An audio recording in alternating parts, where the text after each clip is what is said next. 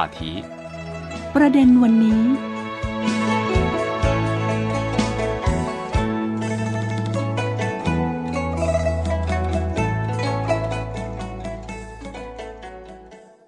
สวัสดีค่ะท่านผู้ฟัง ขอต้อนรับเข้าสู่รายการประเด็นวันนี้ วันนี้พบกับดิฉันมณีนาฏอ่อนพนานะคะ ถ้าพูดถึงเรื่องผลไม้ไทยนั้น ก็จะพบว่ามีไม่ต่ำกว่า 20 ชนิด ที่สามารถนำเข้าจากจีนเป็นผลสดได้ค่ะ เนื่องจากว่าได้รับความไว้วางใจ ทั้งเรื่องของคุณภาพ ความสะอาด และรสชาติค่ะ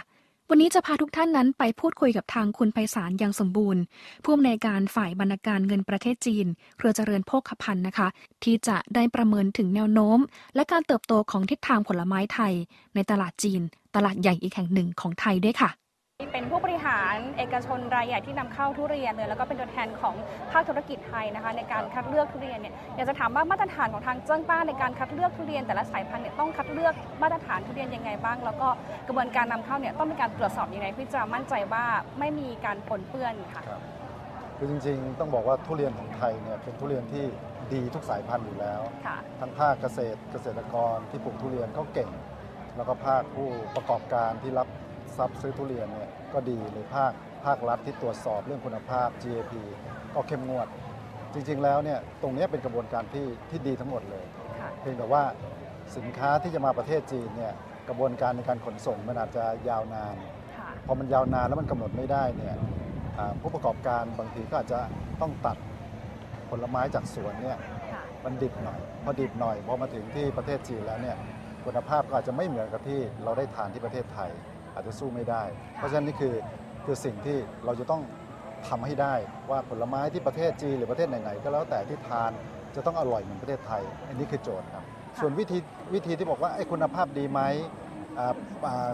มีปลอดเชื้อไหมนี่เป็นกระบวนการที่ทางทางกระทรวงเกษตร หรือทางผู้ประกอบการหรือภาครัฐเนี่ยเข้มงวดอยู่แล้วครับค่ะอันนี้ทำตามมาตรฐานอยู่แล้วครับเห็นเขานะคะตรวจตั้งแต่ที่สวนเลยอืมพอคัดที่สวนเสร็จแล้วเนี่ยพอเข้ามาในกระบวนการที่ขนมาที่ลงเนี่ยเขาก็ต้อง พ่นยาฆ่าเชื้อ ค่ะเสร็จแล้วเวลาก่อนที่บรรจุเข้ากล่องกล่องก็ต้องพ่นยาฆ่าเชื้อ แล้วต้องพ่นยาฆ่าเชื้อหลังจากบรรจุกล่อง ค่ะ แล้วก็จะมีทางอ่าศุลกากรเนี่ยก็จะมาตรวจความปลอดภัยมาเช็คสุ่มตรวจ ผมเชื่อว่า100%ซะด้วยซ้ำก่อนที่จะขึ้นรถ แล้วก็ต้องซีลรถให้ให้มันให้มันชัดเจนแล้วว่าระหว่างทางจะไม่มีการขนย้ายออก ค่ะ แล้วไปถึงที่ด่านที่ประเทศจีนเนี่ยค่ะ ประเทศจีนก็จะมีการตรวจ ในกระบวนการคล้ายๆ กันอย่างนี้ยเพื่อรับประกันว่าพอไปถึงมือผู้บริโภคแล้วเนี่ยค่ะ สินค้าทุเรียนทุกลูกเนี่ยปลอดเชื้อจริงอืมครับ คือเรียกได้ว่าขั้นตอนเนี่ยคือรัดกุมทุกขั้นตอนๆ ทุกขั้นตอนเลยค่ะครับ เพื่อให้ปลอดภัยแล้วก็มั่นใจมากที่ใช่สุดใช่ครับค่ะถือว่าเป็นแบบเพื่อภาพลักษณ์แล้วก็ชื่อเสียงทุเรียนไทยด้วยใช่ะคะแน่นอน เพราะว่าจริงๆ แล้วความเข้มงวดและความเราต้องสอดคล้องกับนโยบายของภาครัฐของจีนด้วย เพราะว่าจีนเนี่ยเขาต้องการโควิดเป็นศูนย์ เพราะอะไรก็แล้วแต่ที่มันมันปนเปื้อนเข้ามาเนี่ยมันก็จะมีปัญหาทั้งหมด ค่ะ เพราะฉะนั้นการปนเปื้อนเนี่ยสักหนึ่งครั้ง มันจะทำให้กระบวนการทั้งหมดเนี่ยคือถ้าภาครัฐเขาจะไม่ไม่ใช่ว่าควบคุมเฉพาะลายที่มีมีติดเชื้อเท่านั้นเขาจะควบคุมหมดเลย เพราะฉะนั้นผู้ประกอบการทุกคน ทุกรายก็ต้องเข้มงวดแบบเดียวกันหมด เพราะมันเป็นธุรกิจของทุกๆ คนนะครับค่ะทุเรียนที่นำเข้าเองเนี่ยนะคะที่เป็นภาคเอกชนรายใหญ่นำเข้าเนี่ยจะนำมาจากพื้นที่ส่วนไหนของประเทศไทยของเราบ้างคะก็เป็นความโชคดีที่ประเทศไทยเนี่ยมีทุเรียนหลายฤดูหลายเดือนค่ะตั้งแต่ภาคตะวันออก ไปอีสาน ไปเหนือไปภาคใต้ เรามีทุเรียนเนี่ยหลายหลายหลายหลายๆเดือนเลยค่ะเพราะฉะนั้นเนี่ยเราก็เริ่มแต่จากภาคตะวันออกแต่ระยอง จันทบุรีปราจีนบุรี แม้กระทั่งทุเรียนศรีสะเกดภูเขาไฟเราก็เอามาขามาเราก็เอามาขายค่ะ นะครับแล้วช่วงนี้ก็เป็นช่วงของทุเรียนภาคใต้เราก็เริ่มทยอยที่จะนำเข้าทุเรียนภาคใต้มาขาย ค่ะทั้งหมดเลยครับอืมค่ะ สายพันธุ์อะไรที่แบบชาวจีนเขานิยมรับประทานอ๋อมากจคะริงๆจริงๆต้องบอกว่าหมอนทองเป็นที่นิยมค่ะ แต่ผมก็เชื่อว่านะครับ หมอนทองไม่ใช่เป็นเป็นทุเรียนชนิดเดียวที่ค่ะ ที่คนจีนชอบ ค่ะ ตอนนี้วันนี้ CP เนี่ยก็พยายามเอาพันธุ์อื่นเข้ามา อืม ในอดีตเนี่ยมีคนนำพันธุ์อื่นเข้ามาน้อยมากเลยแทบจะไม่มีค่ะนี่เราพยายามเอาก้านยาว เอาเอาหลวงลับแล เอาพวงมณีค่ะโมชนีค่ะเอาหลาย ๆ พันธุ์เนี่ยเข้ามา แล้วปีนี้เราเริ่มเข้ามาการตอบรับดีมากอืมแล้วก็คนจีนชอบมากค่ะเพราะจริง ๆ แล้วเนี่ยทุเรียนของไทยเนี่ยอร่อย พันธุ์ที่อร่อยจริงๆบอกว่าอร่อยที่สุดในโลก แต่มีบางบางทีเรามีแต่หมอนทองเข้ามาเนี่ยมันไม่มีพันธุ์อื่นมันทำให้ คนที่ชอบที่แตกต่างกันก็ไม่ได้สัมผัสของอร่อย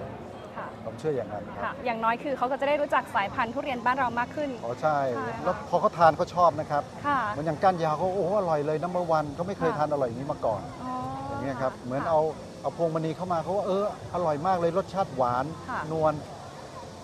คือจริงๆ ทุกอย่างมันต้องได้ลองก่อนอืมครับค่ะอย่างวันนี้ที่เห็นลูกค้าครับ มามาทานข้างหลังเนี่ยครับ ก็จะเห็นได้ว่าแต่ละคนเขาดูเอนจอยมากๆเลเขายก็ชอบครับเพราะว่าอะไรรู้ไหมครับ ทุเรียนเนี้ยบินมา อ๋อ เพราะเราต้องการให้ตัด 85%แล้วก็ค่ะ ภายใน 2 วันมาถึงสถานที่ที่ผู้บริโภคได้ทาน ค่ะแล้วก็อร่อยแบบประเทศไทย ค่ะ ทุกคนประทับใจหมดเลยครับค่ะ ที่มาทาน ค่ะ ถ้าพูดถึงเรื่องของกระบวนการขนส่งอะค่ะ ส่วนใหญ่แล้วเนี่ยจะมีการนำเข้ามาสู่ที่ประเทศจีนเนี่ยวิธีไหนบ้างคะ เนี่ยแหละเนี่ยแหละจริง ๆ วิธีการที่นำเข้ามาเยอะมากทั้งค่ะ ทางเรือทางรถค่ะนะครับ แล้วก็จริง ๆ ตอนนี้เริ่มมีทางรถไฟ อืมรถไฟลาวจีนนะครับ ค่ะ ซึ่งทางเรือทางรถเนี่ยมันมีกระบวนการในการขนส่ง ค่อนข้างที่จะแน่นอนในจำนวนวันก็จริง แต่ค่ะความไม่แน่นอนมันก็เกิดขึ้นเสมอ อย่างเช่น เรือไม่พออืมคอนเทนเนอร์ไม่พอค่ะ ท่าเรืออาติดขัด ค่ะ หรือเวลารถมาเนี่ยกระบวนการในการขนถ่ายจากด่านเนี่ย มันอาจจะช้ายาวนานไป ซึ่งพวกนี้มันมีผลต่อการขนส่งและคุณภาพของทุเรียน ค่ะ วันนี้เนี่ยอ่ารถไฟจีนละไทยจีนไอยจีนละจีนลาวเนี่ยนะครับ ค่ะ ตรงนี้จะช่วยได้มาก วันนี้กระบวนการเราผ่านตรงนี้ไปเนี่ยเรารถต้องขนรถไปก่อน แล้วไปขึ้นไปขึ้นรถไฟที่ที่ด่าน แล้วก็ขึ้นรถไฟเสร็จต้องไปลงรถไปตรวจเชื้อ แล้วก็ขึ้นรถไฟอีกอืม กระบวนการตรงนี้ทางภาครัฐและภาครัฐไทยและภาคจีนเนี่ยคุยกันทำยังไงให้กระบวนการตรงนี้มันมันง่ายขึ้น ค่ะ ก็คือ รถไฟไปไม่ต้องลงรถมต่อเลยกระบวนการการตรวจสอบคุณภาพที่รถไฟเลย แล้วก็ตรงมาที่ประเทศจีนเลย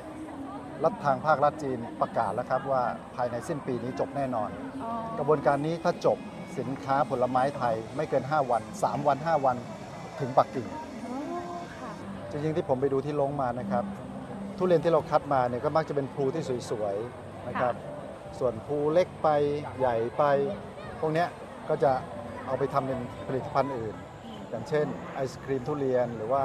อ่าเป็นอ่าทุเรียนทุเรียนปั่นอ๋อออะไรพวกนี้เพื่อเป็นวัตถุดิบในการทำเค้กก็ดีทำไอศครีมก็ดีค่ะตรงเนี้ยผมว่าอันนี้ก็เป็นก็เป็นแนวทางแล้วก็เป็นโอกาส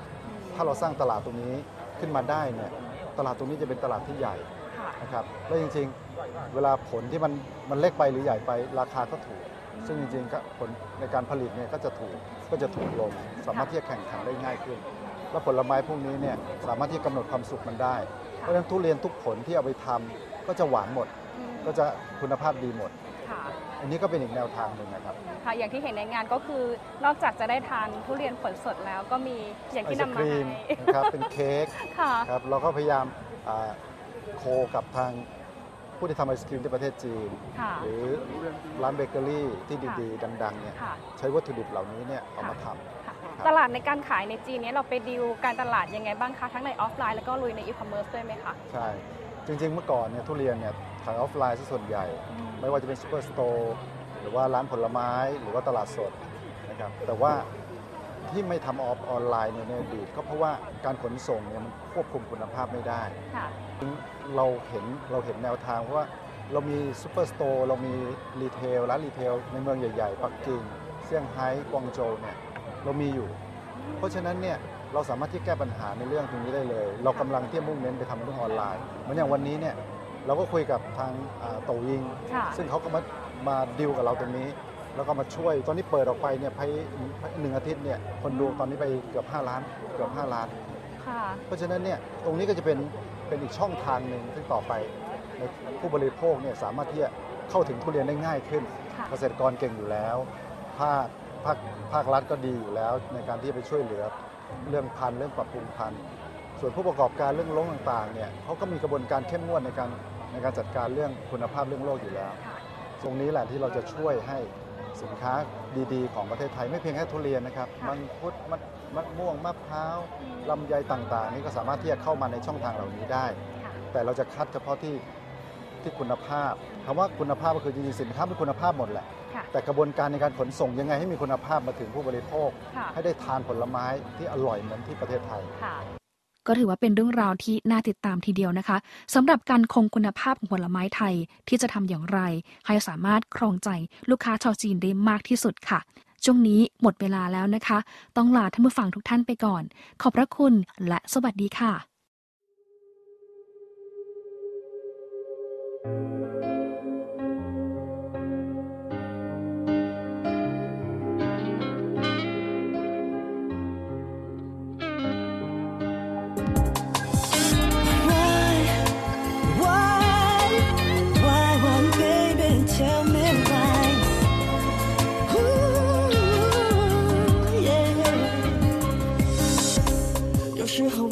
我就想这样的安定，每天和你一起看看电影。如果这样可以维持我们的爱情，还有和平。你总是有双忧郁的眼睛，说未来可以去哪里旅行。我微笑着回应，可是我的心从此却不平静。我想，只是爱让我们有口无凭，也许只能记忆成为了风景。你曾说的那一片海，是我这一生想象不到的澎湃，却不知道我只想要最简单的关怀。你曾说的那一片海，我想我再没机会站在那感慨，它是很大，可装不下我们两个的爱。有时候我就想这样的安定，每天和你一起看看电影。如果这样可以维持我们的爱情，还有和平。你总是有双忧郁的眼睛，说未来可以去哪里旅行。我微笑着回应，可是我的心从此再不平静。我想，只是爱让我们有口无凭，也许只能记忆成为了风景。你曾说的那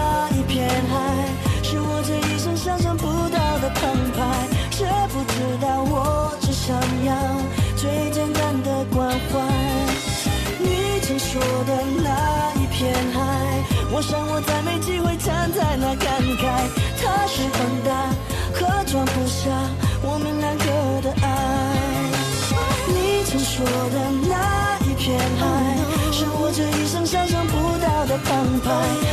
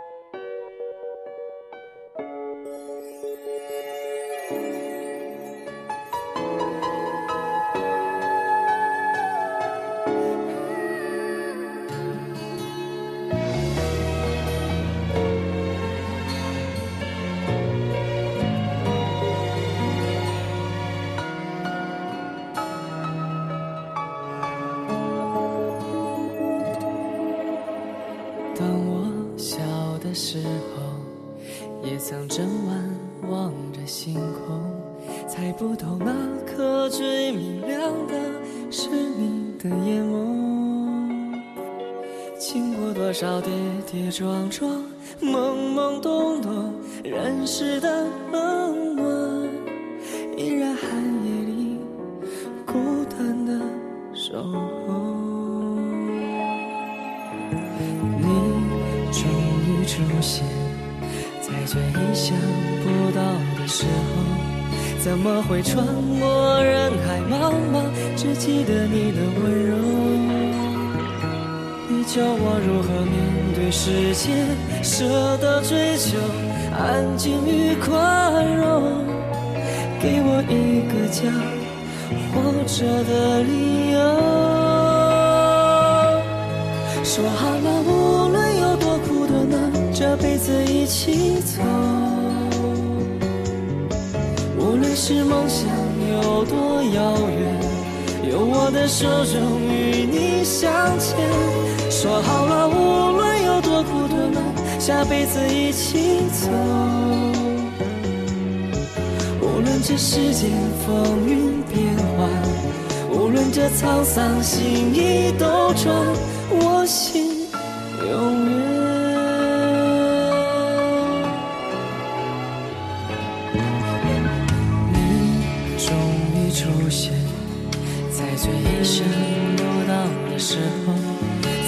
会穿过人海茫茫，只记得你的温柔？你教我如何面对世界，舍得追求安静与宽容，给我一个家，活着的理由。说好了，无论有多苦多难，这辈子一起走。是梦想有多遥远，有我的手中与你相牵。说好了，无论有多苦多难，下辈子一起走。无论这世界风云变幻，无论这沧桑心已斗转，我心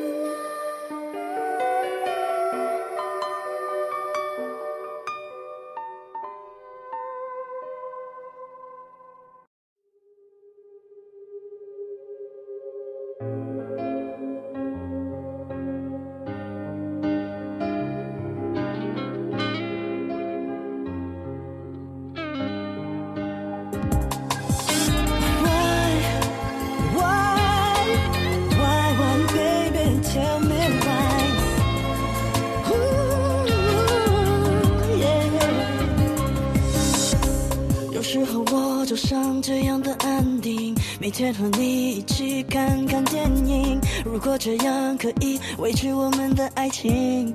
还有和平。你总是有双忧郁的眼睛，说未来可以去哪里旅行。我微笑着回应，可是我的心从此却不平静。我想，只是爱让我们有口无凭，也许只能记忆成为了风景。你说的那一片海，是我这一生想象不到的澎湃，却不知道我只想要最简单的关怀。你曾说的那一片海，我想我再没机会站在那感慨，它是很大，可装不下我们两个的爱。有时候我就像这样的安定，每天和你一起看看电影。如果这样可以维持我们的爱情，还有和平。你总是有双忧郁的眼睛，说未来可以去哪里旅行。我微笑着回应，可是我的心从此再不平静。我想，只是爱让我们有口，也许只能记忆成为了风景。你曾说的那一片海，是我这一生想象不到的澎湃，却不知道我只想要最简单的关怀。你曾说的那一片海，我想我再没机会站在那感慨，它是很大，可装不下我们两个的爱。曾说的那一片海是我这一生想象不到的澎湃却不知道我只想要最简单的关怀。我梦想的那一片海就算有天再美丽也值得一等我多么想也会有天陪你一起